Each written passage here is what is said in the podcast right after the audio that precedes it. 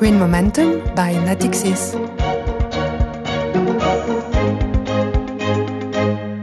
Hello, everyone. This is Jerome Libeskin speaking, and you are listening to Green Momentum. This is the first podcast dedicated to green finance and its role in the global approach of companies and governments for better preservation of the environment.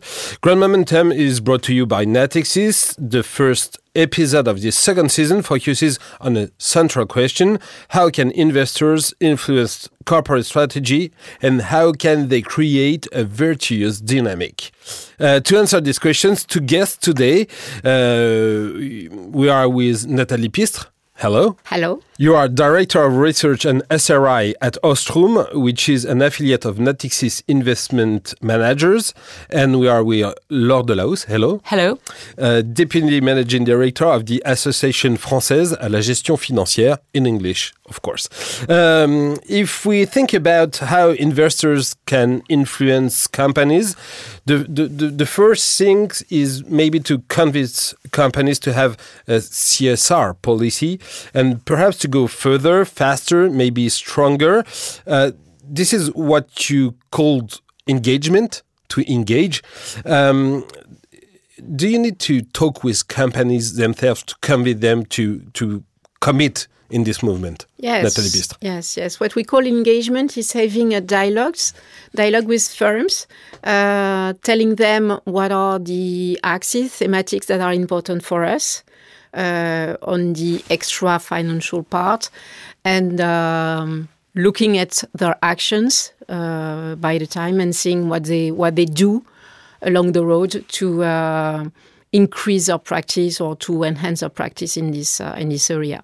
Uh, Laure Delahousse, engagement, commitment. How do you start the the dialogue with the companies you want to invest in?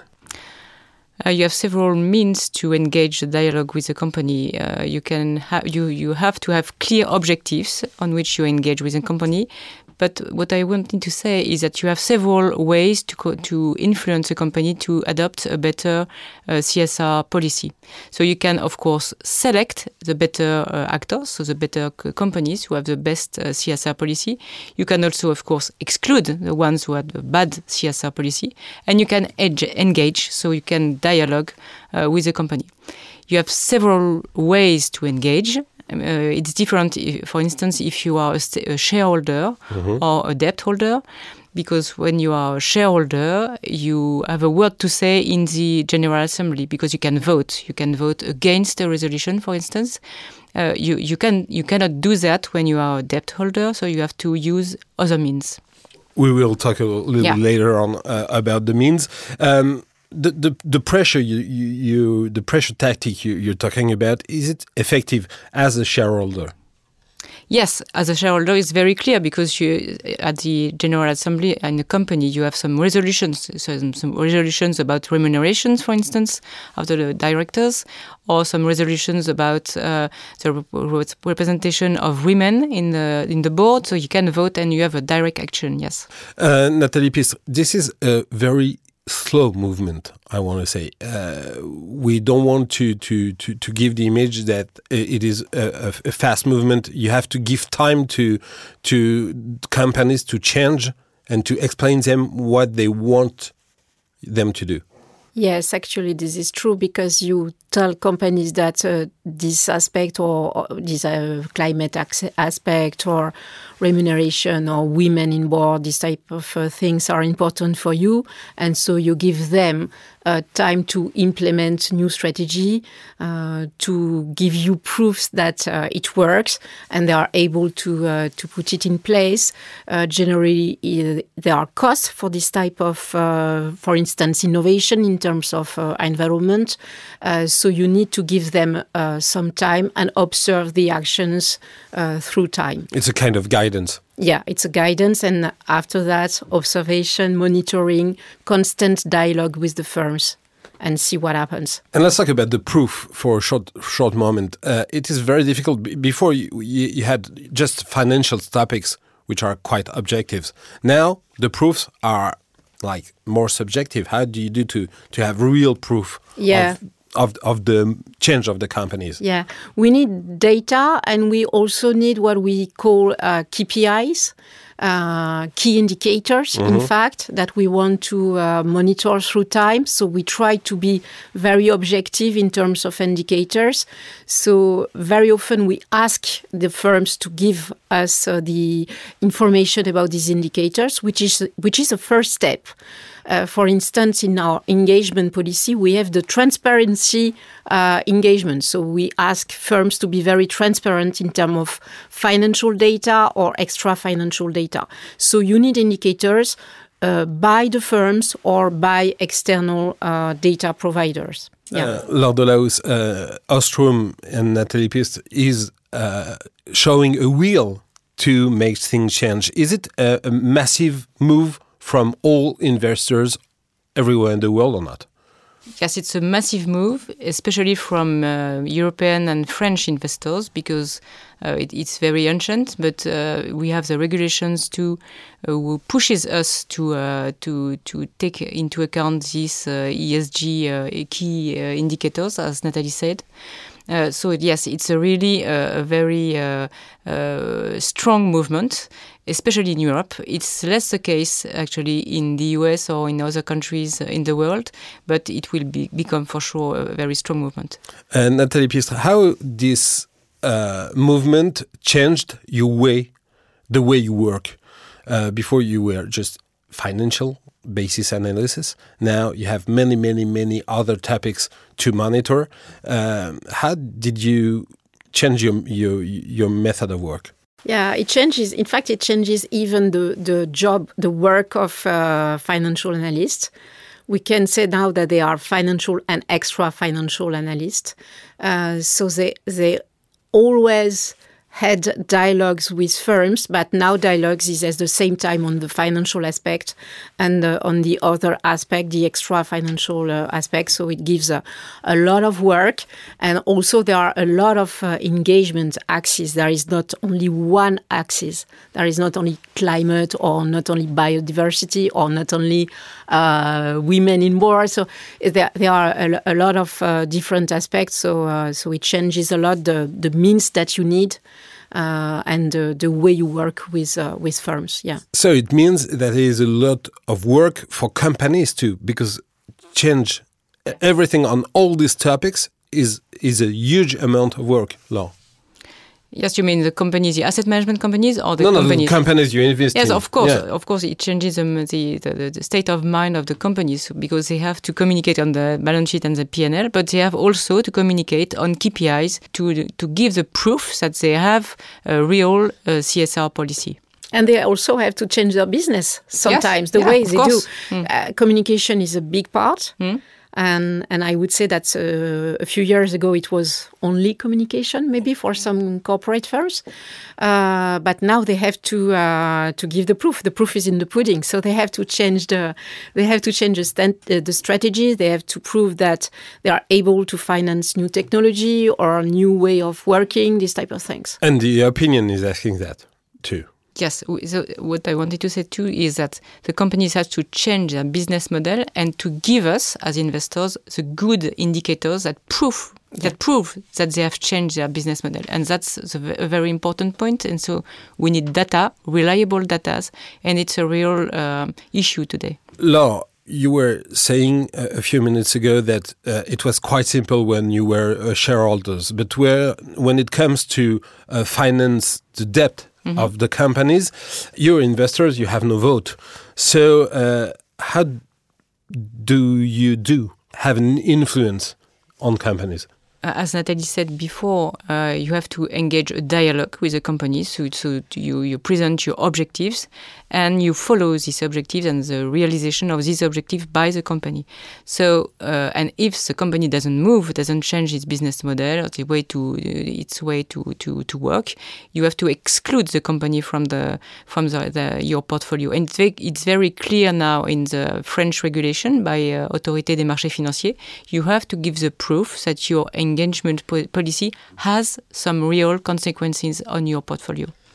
And Nat- Natalie isn't it an an angelic vision of the of the things? Uh, you say you, you can exclude companies uh, you are you are investing in, but there are, there will be I mean I think always an investor to invest in. there will always be good investors and bad investors. Uh, it's it's what we can call a virtuous uh, circle. We are not alone. An, an, an asset manager alone uh, can't do everything by uh, by uh, themselves. Uh, but if many asset managers have the same opinion and the same engagement policy. And also if the regulators add their, uh, I would say, their actions and the government and the, the public opinion and all this uh, stuff, at the, in the end, it, it's a, it is a, a virtuous circle, I would say that.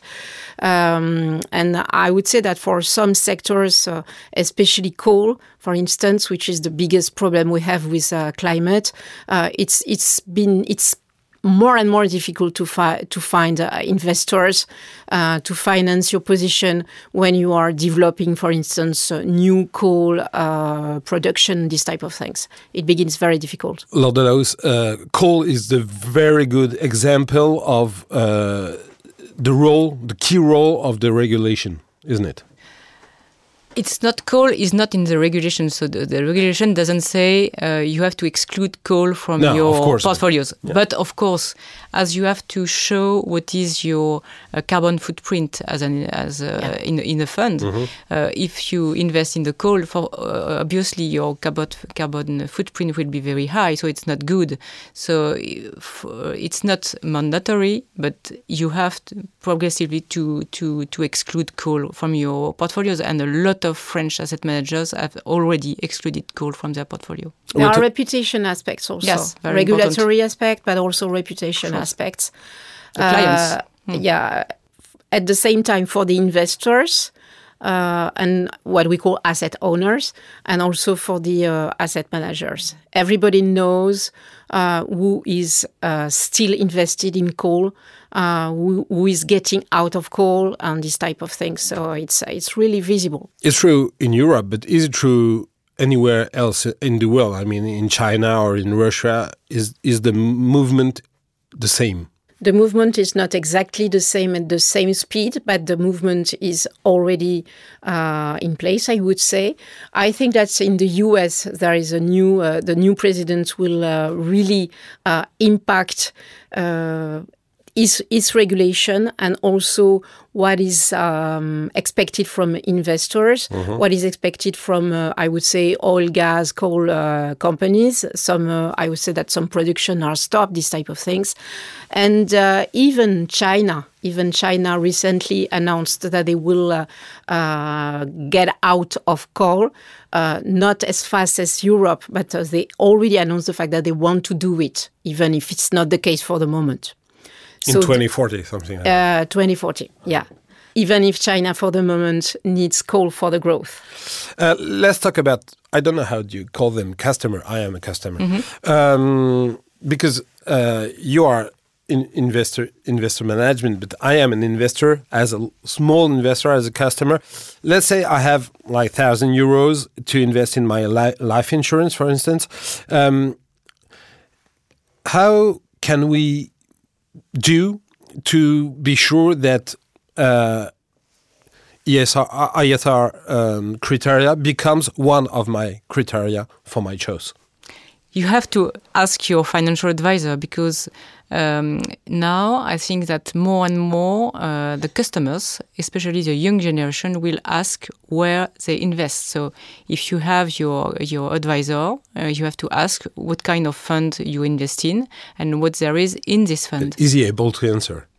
The, the advisor, you mean? yeah. He, he, will be. He will have to because uh, I, I, come back to the regulation. In some months, uh, when you go to your bank or to your financial advisor, uh, your financial advisor would have to ask you if you have some preferences regarding responsible investment. So, if you want your uh, financial product to integrate uh, some uh, criteria on environment or social, so it would it, it would become mandatory now.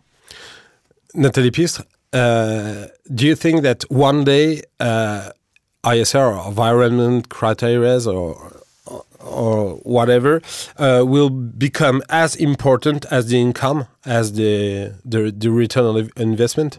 Yeah, I think that they they, they already maybe uh, become as important as uh, the financial aspect for some investors not But for, for customers. yeah, and, and for uh, final, I would say final customers. This is the case for uh, for young people, for instance. So uh, both aspects are in, are important, and uh, they are really integrated now. That's we call it integration, integration of extra financial and financial aspects. So yes, it becomes more and more important. And is it a work that you are doing to be able to offer more products that are interesting and that regarding all these criteria? Yeah, absolutely. Uh, all of our products uh, integrate the extra financial and financial aspect. We don't want them to be separated. Okay, thank you very much. Uh, we have one last question in this program. Given everything that we said uh, from the, the, the beginning, are you optimistic or pessimistic for the future, Natalie? Uh, I am conscious. I am aware of what what's happening, uh, observing uh, the movement on the market, the movement of uh, client customers, the regulatory movements, and also the investment from uh, from the states, from uh, European Union, for instance. I, I think we need a lot of investment in this, in the new technology and in also creating jobs linked to the new technology, these type of things. But I would say that I'm Aware. Aware. Mm. Laure? I'm quite optimistic uh, because I, I, I'm, I see that everything goes in the direction. But I think the question is do we go f- fast enough? And the answer is maybe no. Maybe no. I Thank hope you. so. But yes. Thank you very much. Uh, this is the end of uh, Green Momentum for today. Thank you to you two for being with us. Thank you. Uh, thank you to you for following us. If you discovered Green Momentum today, the previous episodes are available on all good podcast platforms. Uh, thank you again and see you soon to, for another Green Momentum.